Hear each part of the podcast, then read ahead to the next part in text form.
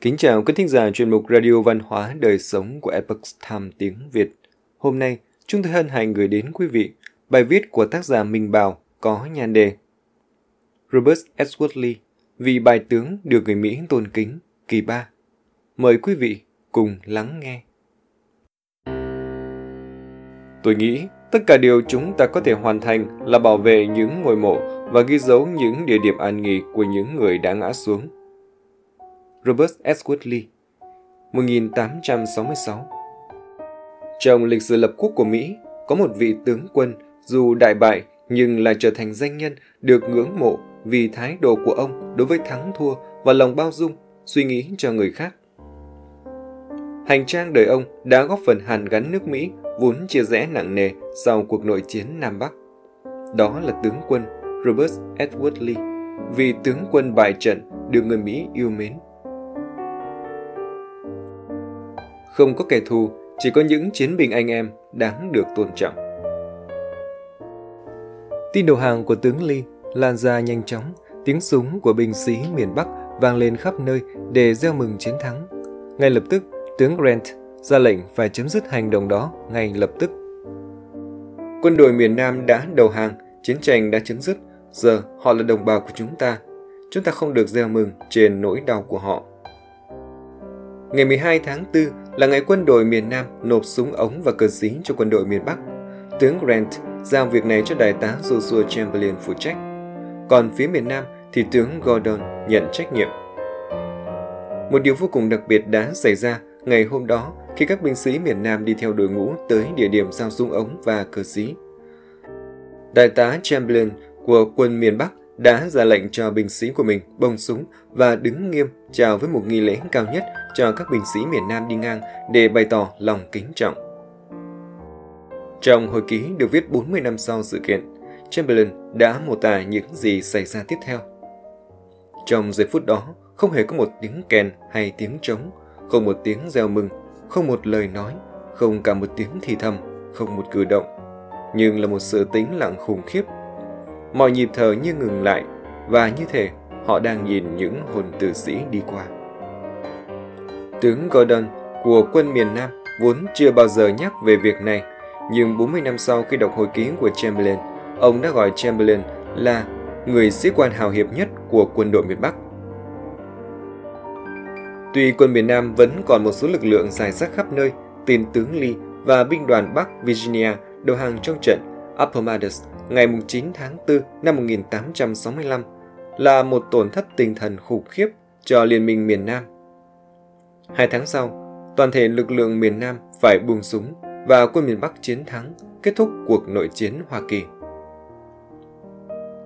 Không dựng tượng đài, tất cả vì sự hàn gắn nước Mỹ sau chiến tranh. Sau khi đầu hàng, để bảo toàn tính mạng cho binh lính và đạt được thỏa thuận với tướng Grant về việc cho các binh sĩ về quê và không truy cứu chuyện cũ, tướng Lee còn được biết đến vì những hành động đóng góp rất lớn cho sự hàn gắn hai miền sau chiến tranh. Một trong những việc đó là phản đối việc dựng tượng đài cho các tướng sĩ miền Nam. Sau khi nội chiến Hoa Kỳ kết thúc và tướng Lee trở thành hiệu trưởng của Washington College, Lexington, Virginia năm 1865, ông nhiều lần được đề nghị dựng tượng nhưng luôn từ chối. Trong lá thư năm 1866, ông viết cho dù điều ấy có mang lại cảm giác tri ân cho miền Nam như thế nào, thì tôi tin chắc rằng nỗ lực này trong điều kiện hiện tại của đất nước cũng chỉ mang lại ảnh hưởng trì trệ thay vì thúc đẩy thành quả và sự tiếp nối. Nếu không nói là còn thêm vào sự khó khăn của người lao động miền Nam. Tháng 6 năm 1866, tướng Lee cũng bác bỏ đề xuất dựng tượng Stonewall Jackson, vị tướng mà tài năng và sự nổi tiếng chỉ đứng sau mình. Ông nói rằng sẽ là không công bằng khi yêu cầu gia đình các cựu binh liên minh quyên tiền để dựng tượng trong khi họ đang vất vả mưu sinh sau chiến tranh. Lee tin rằng thay vì bỏ tiền của lẫn thời gian để tưởng niệm các vị tướng liên minh thì người ta nên Tôi nghĩ tất cả điều chúng ta có thể hoàn thành là bảo vệ những ngôi mộ và ghi dấu những địa điểm an nghỉ của những người đã ngã xuống. Tướng Lee viết năm 1866 Tất cả những điều trên, theo giáo sư học Jim Cook của Đại học Georgia là do Ông ấy bảo ông ấy không hứng thú với bất kỳ tượng đài nào cho mình hay cho phe liên minh. Tôi cũng không nghĩ rằng ông ấy sẽ cảm thấy vui khi những đồng đội chiến đấu cho liên minh bị lãng quên. Nhưng ông không muốn có một cuộc nhân cách sùng bái miền Nam. Trong những năm cuối đời, tướng Ly không viết bất kỳ cuốn hồi ký nào kể lại các chiến tích Bắc Trinh. Thay vào đó, ông viết một cuốn tiểu sử ngắn về bố mình, Henry Light Horse Harry Lee, một người hùng của cuộc chiến giành độc lập nước Mỹ. Có lẽ nguyên nhân giống như sử gia Hòn nói, ông ấy có lẽ chỉ muốn trốn tránh lịch sử để tiếp tục sống hơn là đối mặt với những vấn đề đó. Vậy, những vấn đề đó có thể là gì? Đó là nguy cơ giàn nứt sự đoàn kết dân tộc, chia rẽ và xung đột vùng miền, ảnh hưởng đến sự thống nhất của nước Mỹ.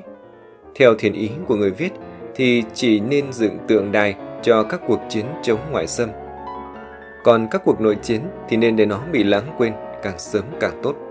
Sự vững mạnh hòa hợp của một đất nước sau chiến tranh phải được coi trọng hơn tâm lý tự thỏa mãn cái tôi vùng miền. Thời gian cuối đời, một biểu tượng tôn kính cho cả hai miền Bắc, Nam. Ngày 12 tháng 10 năm 1870, tướng Robert S. Woodley, đại tướng chỉ huy của quân đội liên minh miền Nam Hoa Kỳ, đã qua đời một cách yên bình tại nhà riêng ở Lexington, Virginia. Ông hưởng thọ 63 tuổi. Lee sinh ra trong gia đình ông bà Harry Lee và Ann Carter Lee tại Stanford Hall, Virginia năm 1807. Cha ông là danh tướng kỵ binh nổi tiếng phục vụ trong cuộc cách mạng Mỹ dưới thời George Washington và sau đó là thống đốc bang Virginia. Khi nội chiến nổ ra vào năm 1861, ông đảm nhiệm chức vụ chỉ huy quân đội liên minh khi Joseph Johnston bị thương trong trận chiến vào tháng 5 năm 1862. Trong 3 năm tiếp theo, Lee trở nên nổi tiếng với những chiến công tuyệt vời chống lại các đạo quân Đông và mạnh hơn trong nhiều tình thế khó khăn. Tuy nhiên, các cuộc tấn công của ông vào miền Bắc tại Antietam, Maryland và Gettysburg, Pennsylvania đã kết thúc trong thất bại, buộc ông phải đầu hàng và giao nộp đội quân của mình tại Appomattox Hill, Virginia. Năm 1865, ông trở về Richmond, Virginia và nhận lời mời từ phía Hội đồng Quản trị một trường đại học đang muốn nỗ lực trẻ hóa đội ngũ trường sau chiến tranh. Ông trở thành chủ tịch trường đại học Washington, Washington College ở Lexington, Virginia.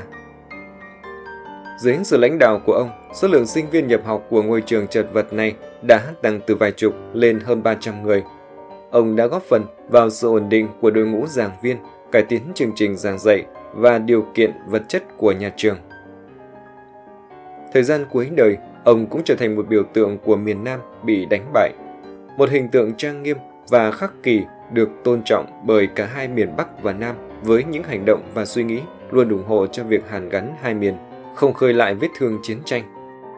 Ông bị đột quỵ vào ngày 28 tháng 9 năm 1870 và sống thêm hai tuần nữa trước khi qua đời. Sau khi ông mất và được chôn ngay trong khuôn viên trường, ngôi trường đã đổi tên từ Đại học Washington thành Đại học Lee, Lee College ngay sau đó. Quý thính giả thân mến, chuyên mục Radio Văn hóa Đời Sống của Epoch Time tiếng Việt đến đây là hết. Để đọc các bài viết khác của chúng tôi, quý vị có thể truy cập vào trang web expochtimeviet.com.